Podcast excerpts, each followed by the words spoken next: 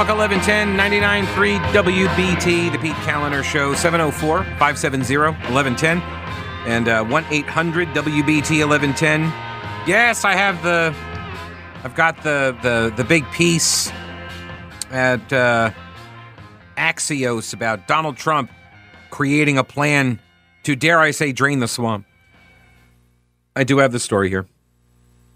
Thing was like 16 pages. Anyway, on Thursday, uh, last week, the North Carolina State Board of Elections issued a declaratory ruling prohibiting the use of signature match verification for absentee ballots by county elections officials. What, is, what does all that mean? They issued a ruling. They so they made a decision, a declaratory ruling. They made a decision that they will not use. They will tell the county boards of elections, do not use signature match verification for absentee ballots. So when you get an absentee ballot in the mail at the Board of Elections, you are not to try to compare that signature on the envelope to the voter's signature in the poll book. Not allowed to do it. That denies counties, according to the Republican Party of North Carolina, that denies counties a common sense election integrity tool at a time of very low voter confidence. Right? This, this is the other thing that gets me. If if you really want to have people engage in voting, if you want high turnout, if you want people to participate in the democracy, then you got to give them confidence in the system. Nobody would play the lottery if they thought it was rigged. I'm not saying I'm not saying people don't believe it's rigged. I'm sure some people do.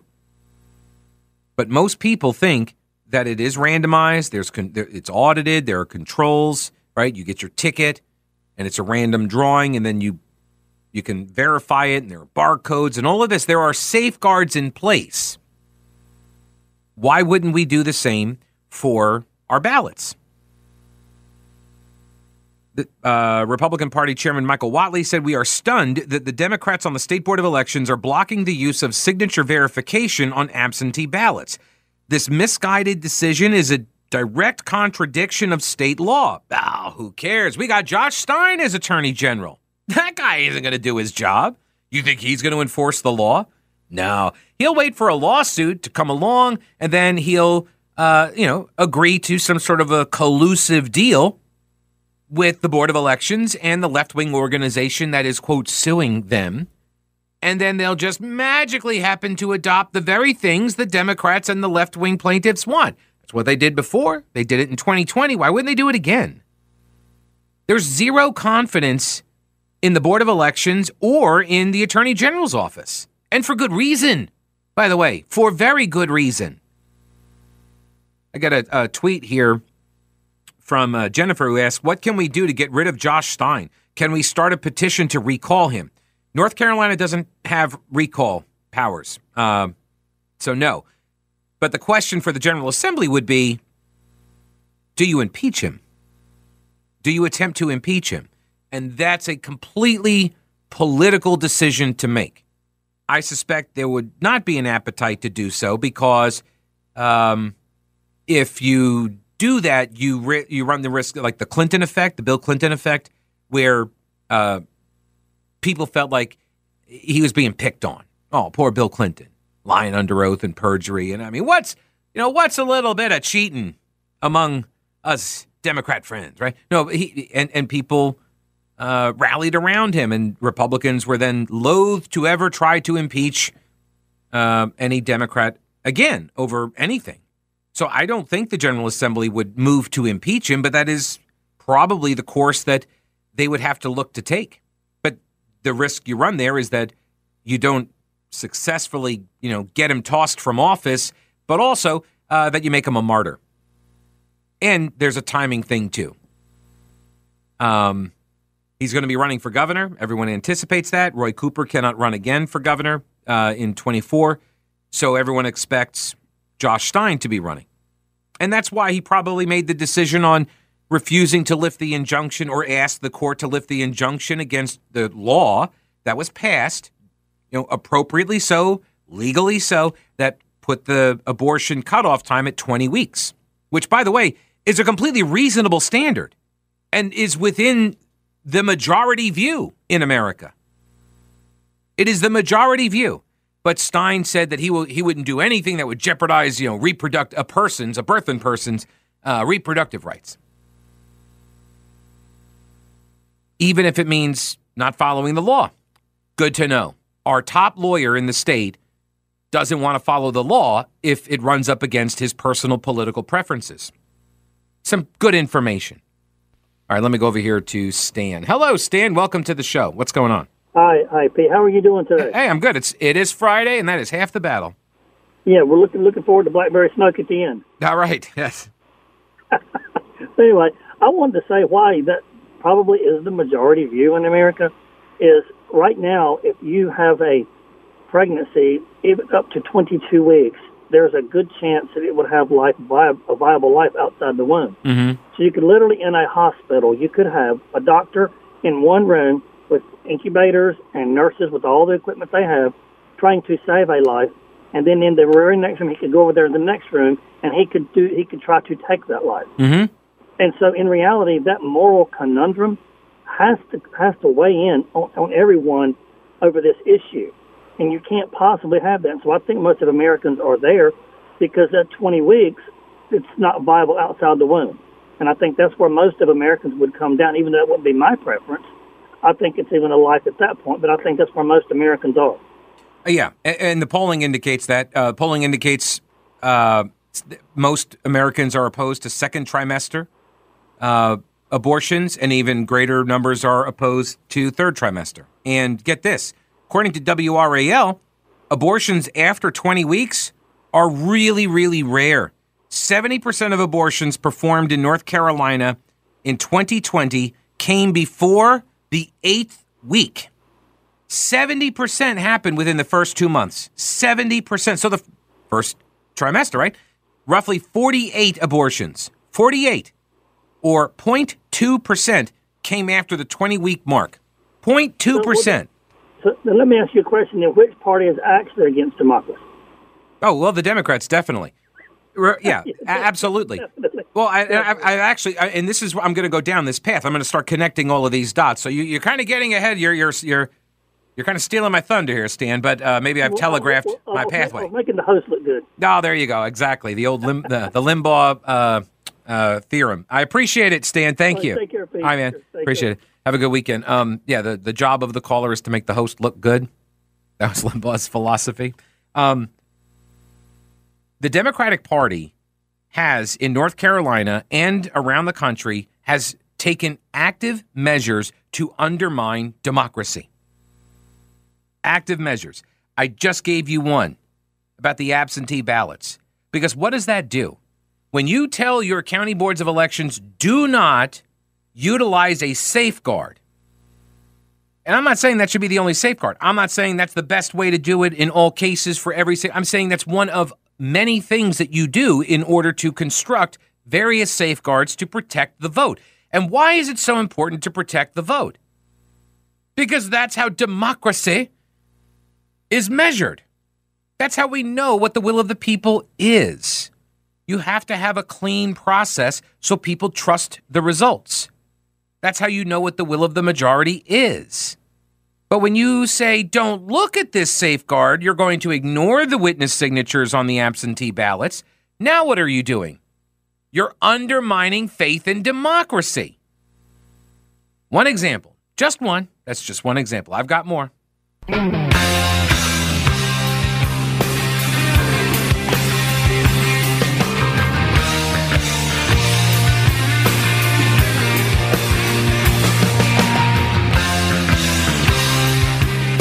News Talk 1110 99.3 WBT. That's the Black Pros. All right, so going through all the ways that Democrats are undermining our democracy. I mentioned the other day, remember how they've been recruiting candidates and funding and helping candidates that are the most MAGA candidates in the GOP primaries, Democrats are funding them. They want them to get out of the primary. They want them to win the primary so the Democrats think that they'll have a better shot beating them in the general election. Is that the behavior of a party that thinks that MAGA Republicans are truly a threat to the democracy? See, there's no good answer there for you guys. Just a heads up on that. You're in a box and you put yourself there. You're calling MAGA Republicans, Trump loyal, America first, whatever you want to call them, you're calling them a threat to democracy. And then you bankroll them in the primary to get to the general. And you think it's because you're going to have an easier time beating them. Okay, I'll I'll accept that for the sake of argument. Makes the most amount of sense. Not going to argue over that. But what if you're wrong and you lose? Is that the behavior of somebody who actually thinks that the MAGA candidate is a threat to democracy? If there is a chance that you're going to lose, like a Hillary Clinton to Donald Trump kind of deal, like that kind of a chance. If there's a chance that you're going to lose, why would you do that? Why wouldn't you just let the Republican, the RINO, or the establishment, or whatever you want to call them, why wouldn't you let them be the Why wouldn't you support them? That would be something that a protector of democracy would want, right? If you truly believed it. If you truly believed that MAGA versus RINO, that the RINO would be less of a threat to the democracy, then you would want that one to win. Because this way, if you lost to that RINO, then at least the democracy would still survive. Or, of course, you're just lying. And I kind of think it's the latter. I really do. Now, I I, I think your moonbat uh, uh, Kool Aid drinking base, I, I think they're true believers, right? I think they are, absolutely. The ground troops, certainly. They believe that all Republicans probably are the threat to the democracy, except Liz Cheney and Adam Kinzinger. Right? Everyone else, they're trying to destroy the democracy, all of them. So to them, I guess they don't make any uh, any distinction. Here's another way that Democrats in North Carolina are undermining democracy blocking parties from getting on the ballot. Mm hmm. And apparently, this goes right to the governor's office. I know, shocking. Who would have ever thought that such a straight shooter like old Ray Ray Cooper that he would be somehow or another involved, even tangentially. Now, look, they're not going to find any emails or anything like that about Ray telling people to do stuff because Ray, as we learned when he was Attorney General, Ray doesn't send emails. Unlike his predecessor in the Attorney General's office, Mike Easley, who used to send lots of emails but under a different name, uh, Nick Danger. Not Carlos Danger, Nick Danger. Nick Danger was an old radio detective character or something. Yeah, Mike Easley he who lost his uh, license to practice uh, law for a little bit after he was involved in all sorts of corruption as governor. But when he was attorney general, um, yeah, he used to email all around. And when he was governor, he had this fake email address. Nick Danger was the email address. I don't know if Cooper's got one. Nobody seems to care. But they all accepted it, just swallowed it whole when he said uh, he just prefers to talk to people in person and on the phone. That's how he did all of his work. And that's why there were only like four emails a year that ever came out of Roy Cooper's uh, account as Attorney General. And they were usually like, hey, everybody, Merry Christmas. Stuff like that, like to the whole office, you know. so and so's birthday is today. That's it. But now you have the Green Party in North Carolina, and they are trying to get back on the ballot. I've uh, mentioned this a couple of days ago. There's been some new developments. Um, there's a lawsuit now filed by the Green Party against the Board of Elections. The um, the North Carolina Green Party pointed to identical language used in public records requests by an attorney that works at the Elias Law Group. The Elias Law Group, Mark Elias, Hillary Clinton's lawyer, Democrat, quote, super lawyer, He's the one behind all of the litigation in North Carolina over our legislative redistricting maps, right? Um, he's also Roy Cooper's attorney. Yeah, he was Cooper's attorney during the recount against Pat McCrory. Uh, Mark Elias was.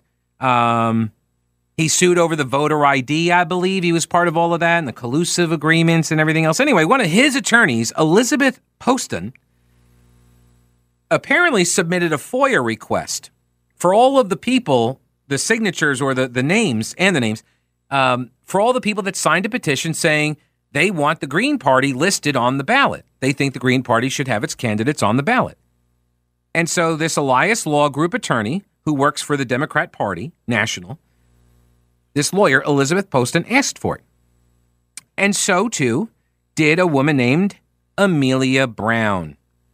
Amelia Brown is apparently a legal intern for Governor Roy Cooper. And their FOIA requests were nearly identical.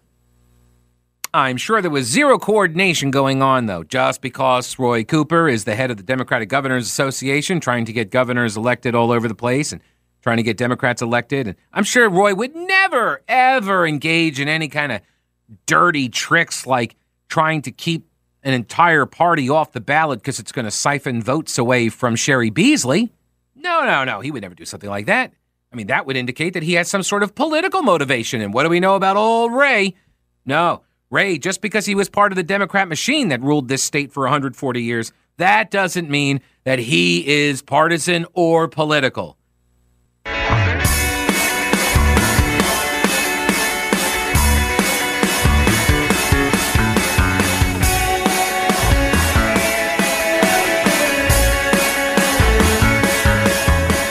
Alrighty, so the Elias Law Group, it's a powerful national Democratic firm that spearheaded the effort to get the North Carolina Green Party off the ballot in collaboration with the North Carolina Democratic Party and the Democratic Senatorial Campaign Committee.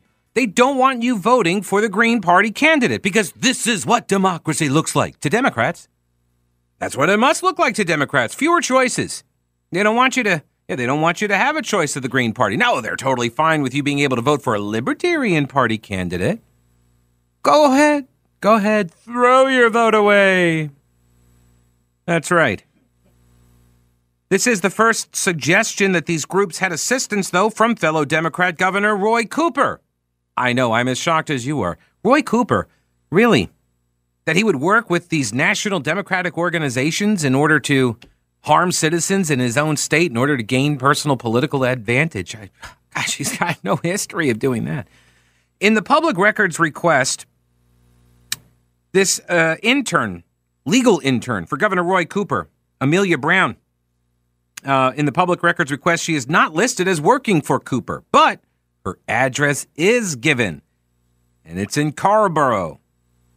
And the Amelia Brown who lists herself on a LinkedIn page as being a legal intern for Cooper also lives in Carrboro. Quote, I should clarify that the complaint specifies that we don't know for sure that the Amelia Brown that made the request is the same Amelia Brown that is an intern in the governor's office. But that's what we believe, and that's what we've alleged, according to the attorney for the North Carolina Green Party, Oliver Hall. CarolinaJournal.com reporting the LinkedIn profile referenced in the suit, retrieved by Carolina Journal, is shown in screenshots at their page. Brown's other recent roles were with Democratic and progressive political campaigns. So it's totally not her. How could it ever be? No, they're just two Amelia Browns that are doing all this political work for Democrats and progressive groups. Cooper's office worked with the Elias Group and the DSCC to try to exclude a possible spoiler candidate on the U.S. Senate ballot. That's the question. And that is, to me, the most obvious answer because you know me. I am an Occam's razor kind of a guy. The most obvious explanation and simplest explanation is probably the true one, right? Public records requests from Brown, the intern, and from the lawyer with the Elias Group have nearly identical language. And I'm not saying in a, you know, generic sort of way. Here are a couple examples. Quote, Pursuant to Chapter 132 of the General Statutes of North Carolina, parentheses, the North Carolina Public Records Act, parentheses, I hereby request the following information and data related to the Green Party's petition to become a recognized political party. If any of the record is deemed to be confidential, please produce the portion that is not confidential. If you intend to deny this request in whole or in part, please advise me in writing of the particular statutory exemption upon which you are relying or other basis for your denial. Please inform me of any charges associated with these requests and the method of payment requested. Please produce all records you can provide as they become available on a rolling basis, even if you conclude that you are unable to comply with certain parts of the request. If you have any questions or concerns, comma, please do not hesitate to email me. Those are all identical, verbatim sentences in their FOIA requests. In other places, the language of the request from Cooper's office and the two from the Elias group are similar but not identical. Both requests, according to the Green Party, both requests were for the exact same material. They wanted the petitions that the Green Party used to collect the signatures so they could get back on the ballot. They wanted um, you know the names and um, uh, the information collected. Both requests used verbatim language. They weren't completely identical. They were made at different times, a few weeks apart. That seems like more than a coincidence, said Hall. We don't know what happened. But if it's the case that the office of the Democratic governor of North Carolina was involved in any way in an effort to remove the Green Party from the ballot, then that raises troubling questions about the role of elected public officials and state resources being dedicated to an effort to suppress voter choice in North Carolina. We're investigating it, and we don't know anything more at this point. Let me play a couple of audio clips for you. This is Matthew Hoh. He is running for the uh, U.S. Senate as the Green Party candidate. Almost 16,000, 15,953 signatures were verified by the county boards of elections. The counties are the level at which the validation of those signatures take place. And for people who are not familiar with petitioning, um, not just in North Carolina, but across the country, uh, the rule of thumb is basically for every four signatures you collect, three will count. It's just the way it works. People put the wrong address down. They think they're registered. They're not registered. So you generally have about a 70 or 75% uh, verification rate. So we were right in that band. Uh, we met all the deadlines, turned the signatures in as needed. Procedurally, we're correct uh, went to the State Board of Elections for certification at the end of uh, June, and we were denied certification because of this theory that there could be fraud, even though the State Board of Elections have failed to show that there was. This should have been left to the counties. The counties verified these petition signatures. Only when it went to the state level did the state start throwing out the petitions and blocked it. He goes on. We had to turn our signatures into the State Board of Elections by June 1st. There is an additional July 1st statutory deadline for us to be certified on the ballot, to be certified to be on the ballot by the State Board of Elections. Addition to that, in addition to that, there were requirements for us to hold a nominating convention, to have our people go and register as Greens, and then for our candidates to file for office by July 1st. So after certification, we had to do all those things. This just goes to show the bad faith that was presented by the State Board of Elections because they didn't hold the certification hearing until June until June 30th. So even if they had certified us, we would have had one day to complete all those other steps. So this is why we're saying from the get-go, this was deliberately uh, uh, planned for us not to be certified. But we presented the signatures to the board of, uh, on uh, June 1st. They held them for 30 days. They did this investigation where they looked at a number of signatures, we believe about 200 or so signatures that were never verified. So never went towards our count of verified signatures to meet the threshold required. Um, at the certification hearing, the rationale was because there are these irregularities, and again, the state had them for 30 days and could show us no signs of wrongdoing or fraud or provide any details or evidence of such of that. Uh, but because there, there were these irregularities, that means there could be more.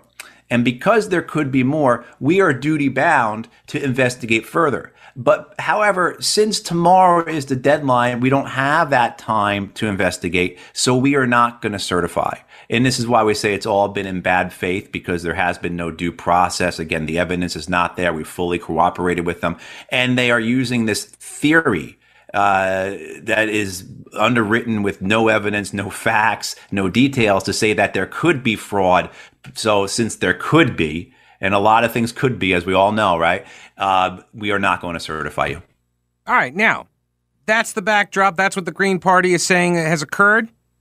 The uh, former communications guy for two Democrat former governors, who now churns out Democrat propaganda for WRAL's owner, who funds leftist nonprofits in the state, uh, he hears all of this, and to him, the problem is obviously the Republican members on the Board of Elections. Obviously so.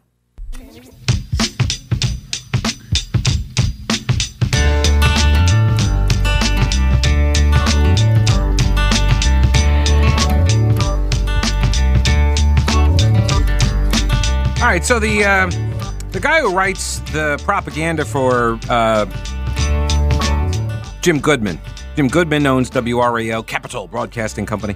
Um, so he hires this guy, Seth Effron. Effron was the former comms guy for Bev Perdue and Mike Easley, Nick Danger, and um, and so he just churns out basically the same editorial like three days a week. It's a great gig if you can get it. Um, and it's it gets published over WRAL.com, which we are told there's a wall between the editorial content and what the reporters do on the news side. And then, of course, you have to ignore that email that inadvertently went out that showed that they actually were all discussing stuff. But whatever. That the cover or the official story is that they're separate. And so with all of the stuff going on with the Green Party trying to get on the ballot and the Democrats on the Board of Elections stopping it and the governor's office and the Mark Elias law firm and everybody asking for the petition signatures and then calling people and texting them and saying, "Hey, I'm a I'm a Green Party too, but you know we need to we, we're going to end up harming Cheri Beasley's chances. So hey, you want to take your name off the because that's what it was. They got all this information to then target the voters who had signed the petition to get the the Green Party on the ballot." And they were asking them to rescind, to recant, basically, take their name off the list, to get them thrown out. So the Green Party would not siphon votes away from the Democrat candidate. And they would lie to people about who they were when they called. So Seth Effron hears this story, and to him, the bad guys are the Republicans on the Board of Elections. Because, of course, he says when the State Board of Elections acts, every North Carolina voter, regardless of affiliation or lack thereof, should be confident its motivations are what's best for the fullest participation at the polling place, fair conduct of elections, and complete and accurate count of the results. Right, which is why they all need to be appointed by the governor. Is that right? That's why the Board of Elections has to be appointed by the governor. Well, we're just going to look past that little detail. The key here is that we all need to be confident in the Board of Elections. Okay? When it's controlled by Democrats. Recent actions and votes by the state board raise questions about the true motivations of some board members, whether they're acting in the best interest of the voters or the political parties that they are affiliated with. In one vote, the two Republicans on the board voted against continuing an investigation into whether the Green Party had collected enough signatures to get a candidate on the ballot. There has been significant evidence of fraudulent signatures. what? No. Wait a minute. So you're saying a signature verification process might identify fraud? That can't possibly be the case because the Board of Elections just said don't use signature verification to make sure that the absentee ballots aren't fraudulent. They literally just gave that guidance within 24 hours. So are you telling me there are different standards here? The vote by the board denies the Green Party a place on the ballot and continues the investigation into the authenticity of enough signatures to qualify. The Green Party hired a consultant to help collect signatures, who's now dodging state investigators.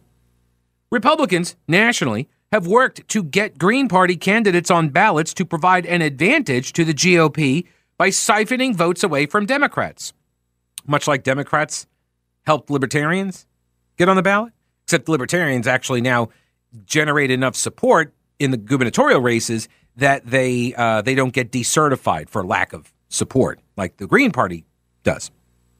After voting for less scrutiny of signatures to qualify the Green Party, those same two Republicans voted in favor of a request from the North Carolina Republican Party for greater scrutiny of signatures on mail in absentee ballots. See, so he has taken the double standard and flipped it. That's what Seth Effron did here. That's what he did. He, he's flipping the hypocrisy argument. that oh well you know you wanted to see the signatures for the uh, for the absentee ballots, but you're a hypocrite because you don't want to verify the the signatures for the Green Party candidates. Well, first off, the rule says that the counties are supposed to be the ones to check the Green Party signatures. They they did that. They confirmed that, and then they sent their confirmations to the state. But then your party lawyers got the FOIA requests going. They start making calls. They're they're trying to run the clock a little bit longer and trying to stiff arm the Green Party. Which let's just assume, for the sake of argument, though, that the signatures are invalid. Right? Let, let's say that there's enough that they shouldn't be on the ballot, legally speaking. But why is that? Uh, if you know that, obviously, then they should not be on the ballot because I believe in following the law. But aren't you also then depriving Green Party voters of the ability to get on, uh, have their uh, ballot cast for their preferred candidate? You are. You absolutely are. And I thought you guys were all about democracy. Are you not? He then goes on to say, finally gets around to mentioning that some Democratic shenanigans were going on. The motivations of the Democrats on the board might be questioned as well. Notice he's not doing the questioning. He's just it might be a question. Are they acting out of a true desire for fair elections and fullest participation or merely contrary to what Republicans push? Is that, wait, are those my only options? Wait a minute. There, so the Democrats' motivation, according to this former Democrat comms guy, is the only motivation that Democrats on the board would have is that either they are acting out of a true desire for fair elections and the fullest participation of the electorate, or they're merely contrary to what Republicans push. That's it. That's their motivation. Uh, gee, what are the Republicans pushing? I'm against that then. Notice, right? There's no political motivation contemplated by the political operative that now is the mouthpiece for the WRAL owner. And so, who's really to blame in all of this? Who's the bad guy? Obviously, for him, it's the behavior of the Republicans that raise the most serious concerns about motive. Is it really? Are they the ones that are calling and texting people pretending to be Green Party officials when they're not? Is that them? Are those the people lying? The two Republicans on the Board of Elections who said, hey, counties approve these, came in, this is the process, you just approve it. And now you guys have raised questions now, you guys want an investigation because your law firm went and did the FOIA request along with the governor's office, and you guys got all of the names, and now you've been doing a deep dive on this, and it turns out what? That the county boards didn't do a good job? Is that what you're saying? Those were your appointments too, Governor. He goes on to say there is no shortage of partisan pedigrees among the state board members, with the exception of current chair Damon Circosta, who's an unaffiliated voter and needed to change his registration to Democrat to join the board. He'd been head of the uh, North Carolina Center for Voter Education, a nonpartisan, mm-hmm, nonpartisan, a leftist group that advocates for improving the election process and greater participation among eligible voters. He's currently the executive director of the A.J. Fletcher Foundation, that is a funder of left wing groups, much like Jim Goodmon. Oh, that's right. It supports a broad spectrum of charities and was endowed by Jim Goodmon, his boss. Yeah, the A.J. Fletcher Foundation is just one star in the constellation of the Blueprint NC uh, organizations, left wing groups. And no, Damon Circosta is a partisan as well. Just because he's registered unaffiliated doesn't make him so. Thank you.